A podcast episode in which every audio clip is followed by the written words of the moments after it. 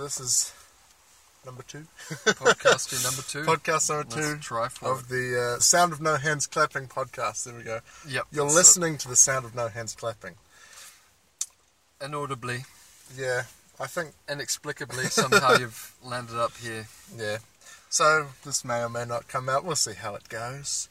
Yep. Um, Right. So I've prepared a grand wonderment for you, Mr. Jolie. Okay, you've got ideas, plans, future goals. Yeah, Okay. and also some things to talk about. Well, that's what I all, I expect to see. all of this. You'll want this every week from now on. I've dug myself into a hole. Yeah, exactly. Um, I guess, yeah, brief introduction. I'm Ethan, I am Joali. so you know who's who when we're talking that talk. Right, so yeah, I've been reading a book. It was a bloody good book, and it brought up a couple of points. Um, and I thought they might be worth discussion. So we might get into a little bit of um, religion, uh, potentially, because they're kind of lingering on that.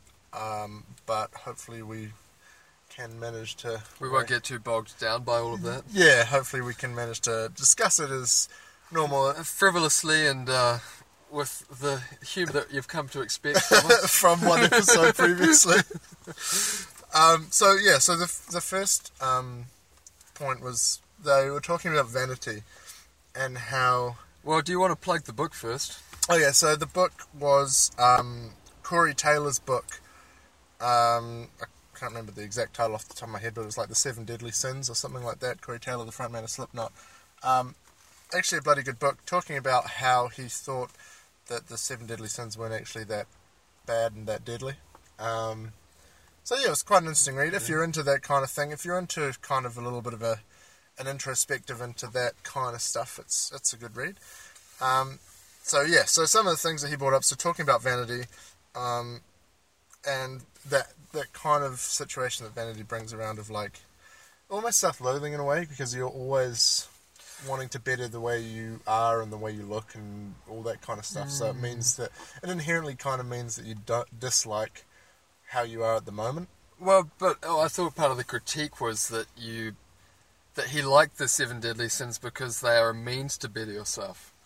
I think what your point is that they're a righteous demand through some other means that is kind of damning you as you are and damning the ways to get better as well, right? No, no. So he was saying he wasn't. Well, he wasn't kind of saying that the deadly sins were good, but he just said, was saying that they weren't that bad. Like, there's worse things that should be on the list than the current seven. Right. So, so anyway, so yeah, well, basically, he was describing vanity as as that kind of form of self-loathing because inherently that's what it is. Because if you if you are constantly looking for something better than what you've got currently, surely that must mean that you dislike what you've got currently. Because if you were happy with it, you wouldn't be looking for anything better than that. Did you say vanity? Yeah. Well, vanity is your own glorification of yourself, isn't it? Yeah, but so you're not looking for something else if you've got vanity. well, would you say someone is vain if they get a facelift? Um, depends. Depends if they've had uh, acid thrown on their face. well, okay. If, if they're a normal person and they're getting a facelift because they want to look better, they're obsessed. Because, well, what you could say about vanity, for an example, would be someone who's obsessed with their own image, right? Mhm, yeah. And so they're obsessed with the way they look, and part of that obsession is that they decide they need a facelift right. because they've kind of got that that obsession going. yeah So that's I guess that's kind of the point that I'm coming from is that kind of They're never content with where they're at. They've Yeah. got to. They've got to do more to get. Well, yeah, I think that's true, but you could also that that form of vanity leads to um, better selection, better. It's a, a more of a form of form of refinement. yeah yeah and that's kind of that was one of the things that he did kind of hint towards as well is that you know if if it causes you to become a better version of yourself then what's necessarily the bad thing in that but the and the other point that he raised which was kind of what I actually wanted to discuss was um, the fact that commercialism is so uh, embedded in this thought of self-loathing that companies actually want people to dislike themselves because it means that they're going to spend money because they'll get you know the latest Yep. Fashion clothes they'll get the facelift they'll get whatever because Yeah. it's designed inherently to make them feel better about themselves because they've got the latest pair of shoes or whatever Well, that's pretty much marketing. That's that's the that's the whole point of marketing. Well, to make yeah. you feel like you need something. yeah exactly So that's but it's that's such a course, it's such a negative way of doing it you know because they're they're effectively destroying people at their core Yep. for the dollar Yep. It is reducing it to that, but I mean they've obviously found that that's the best way that works, and if we're stupid enough to buy it, what's, Well, yeah. That's true. That's true. But I, yeah, I just wondered uh, what your thoughts were on that because I thought that was quite interesting. That's not something that I, I hadn't really Wow. viewed it from that viewpoint before. And obviously, obviously there are things that you need. You know, you need food and you need water and you need shelter and all that kind of Right. stuff. That's kind of your basic stuff. Yeah. And obviously, people in this day and age, they kind of do need a phone and things like that because they need to keep in touch with other people. Mm. But but there are definitely certain companies that are entirely built on just making sure you dislike yourself. right, keeping you in that space where you're discontent. Mm. And I think, what does that say about us, as a society? Because effectively everyone is buying into. Obviously, there's outliers that don't, but the grand majority of people are buying into this, where no one is comfortable with themselves, and they're it's you know ingrained in them constantly to be constantly looking for that next thing that's going to make them feel better about themselves. They can't look Yeah. no one's looking inwardly for it, I guess. It's always the external uh, Mm. solutions, I guess. Well, I, I think uh it's it's a it's a good principle to think about for me in any case, which is we view ourselves as being separate, separate other, separate world, separate God. Right. Is the three fundamentals. So when you when you kind of view yourself as separate from everything else, Yeah. then you naturally start to make judgments and kind of you can't help it and then everything becomes a commodity Right. and then uh, it's like well I, I like what my neighbour's doing better than I like what I'm doing so Yeah. I, I'm, I'm judging myself based on his success or his failure Right. And so, do you think envy plays a part in that too? Then, like for an exa- ex- in that example, in, especially, Yeah. you know, you're, you're seeing what other people have, and you want to reach that yourself, I guess. Yeah, but it's it's like you say, it's not based in an equanimity or a feeling of comfort in yourself and Mm. where you're at, and so you na- naturally, I think it's the tendency to go, well, once I've got this thing, is that going to do it? And then you probably realize, nah, it doesn't do the trick, so you have to move on. Yeah. And Well- so that's the thing. It's like the game is played when you start to buy into the fact that you're not good as you are. Well, the And other- then the thing just keeps going on and on. the other thing that kind of occurred to me was like, is it is it just human nature to never be settled? Because the the act of settling kind of just means that you're going to just be stuck in this rut. And although it's nice, and if if you're in a place where you have everything that you want and you're completely contented, then I envy you. But for most people, it, it's kind of mm. natural for everyone to go to the next thing because it's it's a driver. You know, if you're constantly mm. after something, it constantly pushes you to be moving forward in your life, mm. and whether that's Yeah. whether that's you know bettering yourself with through education or learning a skill or something like that, or you know whatever it is, you know, is that just human nature to to constantly because I mean to be uh, adapting, evolving, and doing. yeah, constantly Yeah. pushing on for the next thing. Whether you know is that is that vanity or envy or is that you know even the other one's greed and lust or, or gluttony or whatever, is that just the Well- human genome? I think a good point there, which was the fact that when you when you get into all of that, you you actually have to put on a bit of a farce, a bit of a character, Yeah. because it means you have to look like you're doing it, you're getting better, and if it kind of means that you have to present to the world the best version of yourself, or what you think is the best version of yourself, Yeah. such that they'll view you as a good commodity and want to hang out, want to do the whole play. Right. And so you're actually, it's not allowing you to be honest because to be congruent and to be honest and say, actually, I feel like I'm having a shit day. Yeah. Right. Uh, people be like, well, that's totally negative. That's like Yeah, ruining it's my. not socially appealing. It's not, and so your your whole the whole world is kind of putting on that imprint that we're all with it. We're all happy.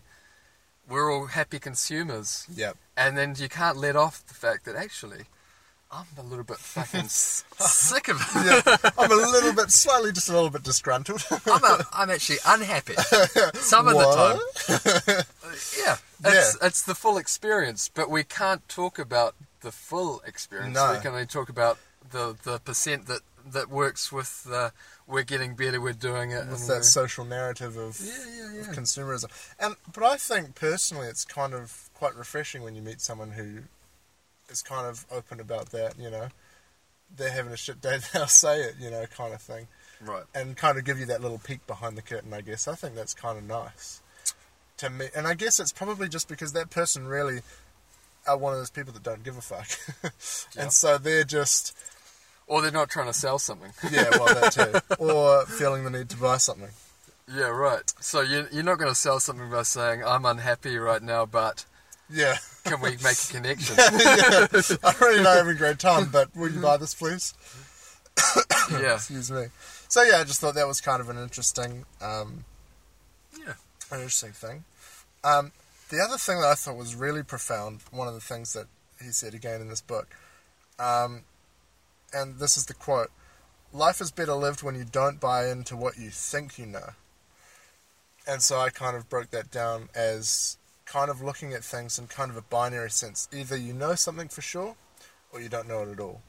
So it kind of gets rid of, for me anyway, I can see how that would get rid of um, self doubt or doubt in other people. You know, you know, for example, I know, you know, that tree is green, right?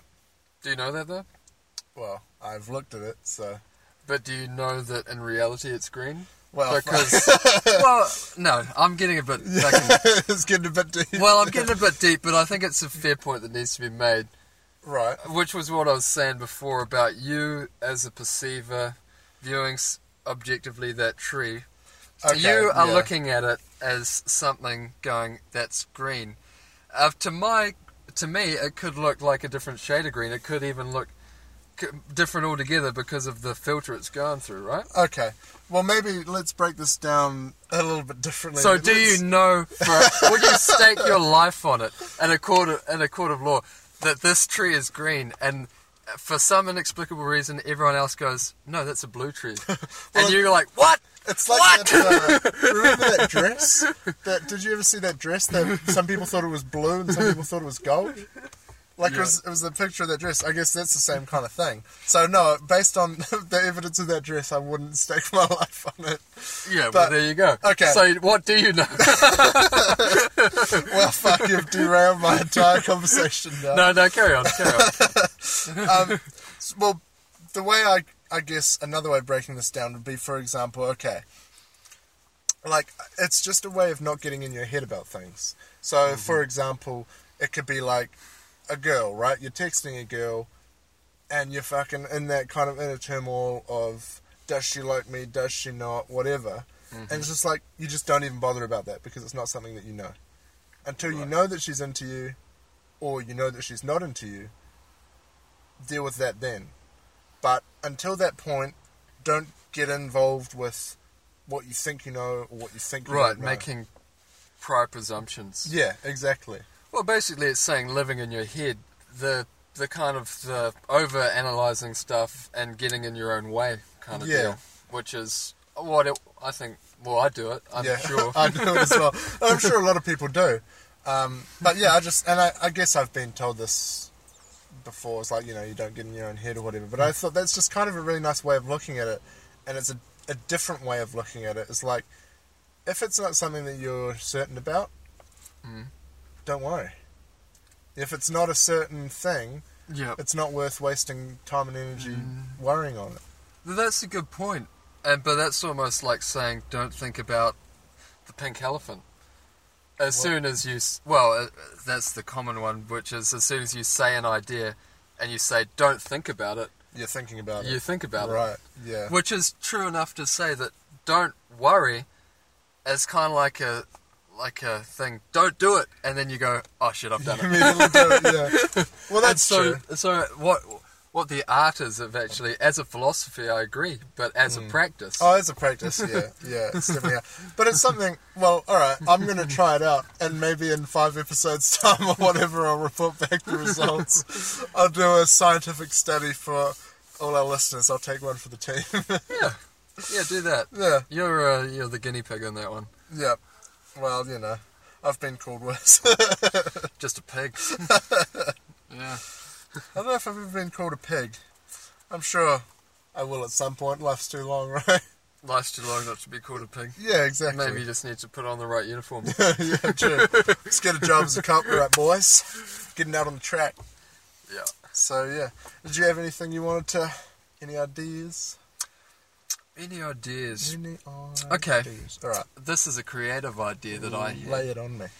Well, I've been thinking about storytelling, yeah? Yep. Um, and I realised they say one of the first things that you do when you write a story is have an inciting event, which basically means that you have something that kicks off the the protagonist into his kind of journey. Right. And so The there's Fresh that's Prince moving yeah, yeah, yeah, yeah, exactly. Bel Air. That's right, and then everything go, spins on from there. The character develops. He goes through, you know, the usual story structure of going through a crisis and then a resolve, and then okay. Yeah. as the thing goes. But I was thinking, well, that's good as a as a kind of a tool. Right. But what about when you've got already a character that's firmly established? Because it's kind of like you know actors who say, "I've got to learn my lines and I've got to get into my character. I need time to." My character evolves basically, right. and it's kind of the same thing with the inciting event is there to let the character go through an arch. But what if the character's already gone through an arch and you're seeing him after his arch? I wanted to think of a hmm. story after his main story. Right. Or could it even be during his main story? Like he's he's gone through that arch. You pick up after he's gone through that arch, but before the actual main story is finished. But would that be jarring to the reader because they all of a sudden have lost a frame of reference for this character? Well, nah. I think it's kind of like Star Wars, where all the films were set. The first films came out, and then all the other films were set beforehand. It's kind of like the arch was there before, and we're all kind of jumped into what's happening now. But you could argue that But the characters are new. That's the only difference. Yeah. These characters are freshly put into the story. Yeah. But the story was pre-existing. But you could argue that that arch really, well, it was kind of two different arches, really. Yeah. But But but I'm what I'm saying is the story structure. You've you've got the man who's gone through his his arch, and so it's kind of like his backstory is really the main thing that you should know about him. Yeah. But you're coming in hot off the heels of that's all been completed now. This dude has to go on with the fact that his best story has been told.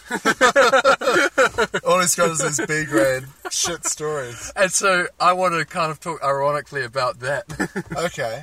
Well, do you think then that perhaps could could those stories be as good as the main story? Do you think every character has a main story? Um, well, I think the character you define the character by the first story, by how how iconic it is. But what if you tell the reader that this story was iconic, and therefore he's now in, Right, in the so you aftermath just- of that? Instead of kind of showing the reader, like them being along with you for the ride, Yeah, you just tell them like this. He, he is this person now. And then, and then, if your book is successful, then you can go, okay, now I'm going to tell you the, the first or the best one. Because I've now got you hooked onto the fact that there was something. yeah. so you're just like waving. it's kind of like bit of- reverse sequel. Yeah, right. well, maybe that was George Lucas's plan all along with He's Star a fucking genius. That yeah, that bearded man. Yeah. Yeah, no, that's So yeah, that was my idea. Was could we come up with a fucking story of give an example of an exciting event that happened? He went through this whole journey, and now he's at the end of it, and he's just got to live life normally. yeah. Well, does that create a, an exciting story though? if you're just like, if you're just finding out about this dude who's just, Well, he's done I- this great shit, but he's just living a normal I life I think now. it naturally makes it a comedy. Well, yeah. But then again, if someone has such a monumental story, is their life just a normal life after that? Like, for example, take a look at, say, like Sir Edmund Hillary, right? Yep. He had that monumental story. Sir Edmund Hillary was the New Zealand man, first man to climb to the top of Mount Everest, for anyone who doesn't know. um, he had that monumental story, right? But there's no way that after that did he live a, a, a regular life. You know, he would have guest appearances at things and signings and whatever. You know, he had Yeah. statues created in his honour.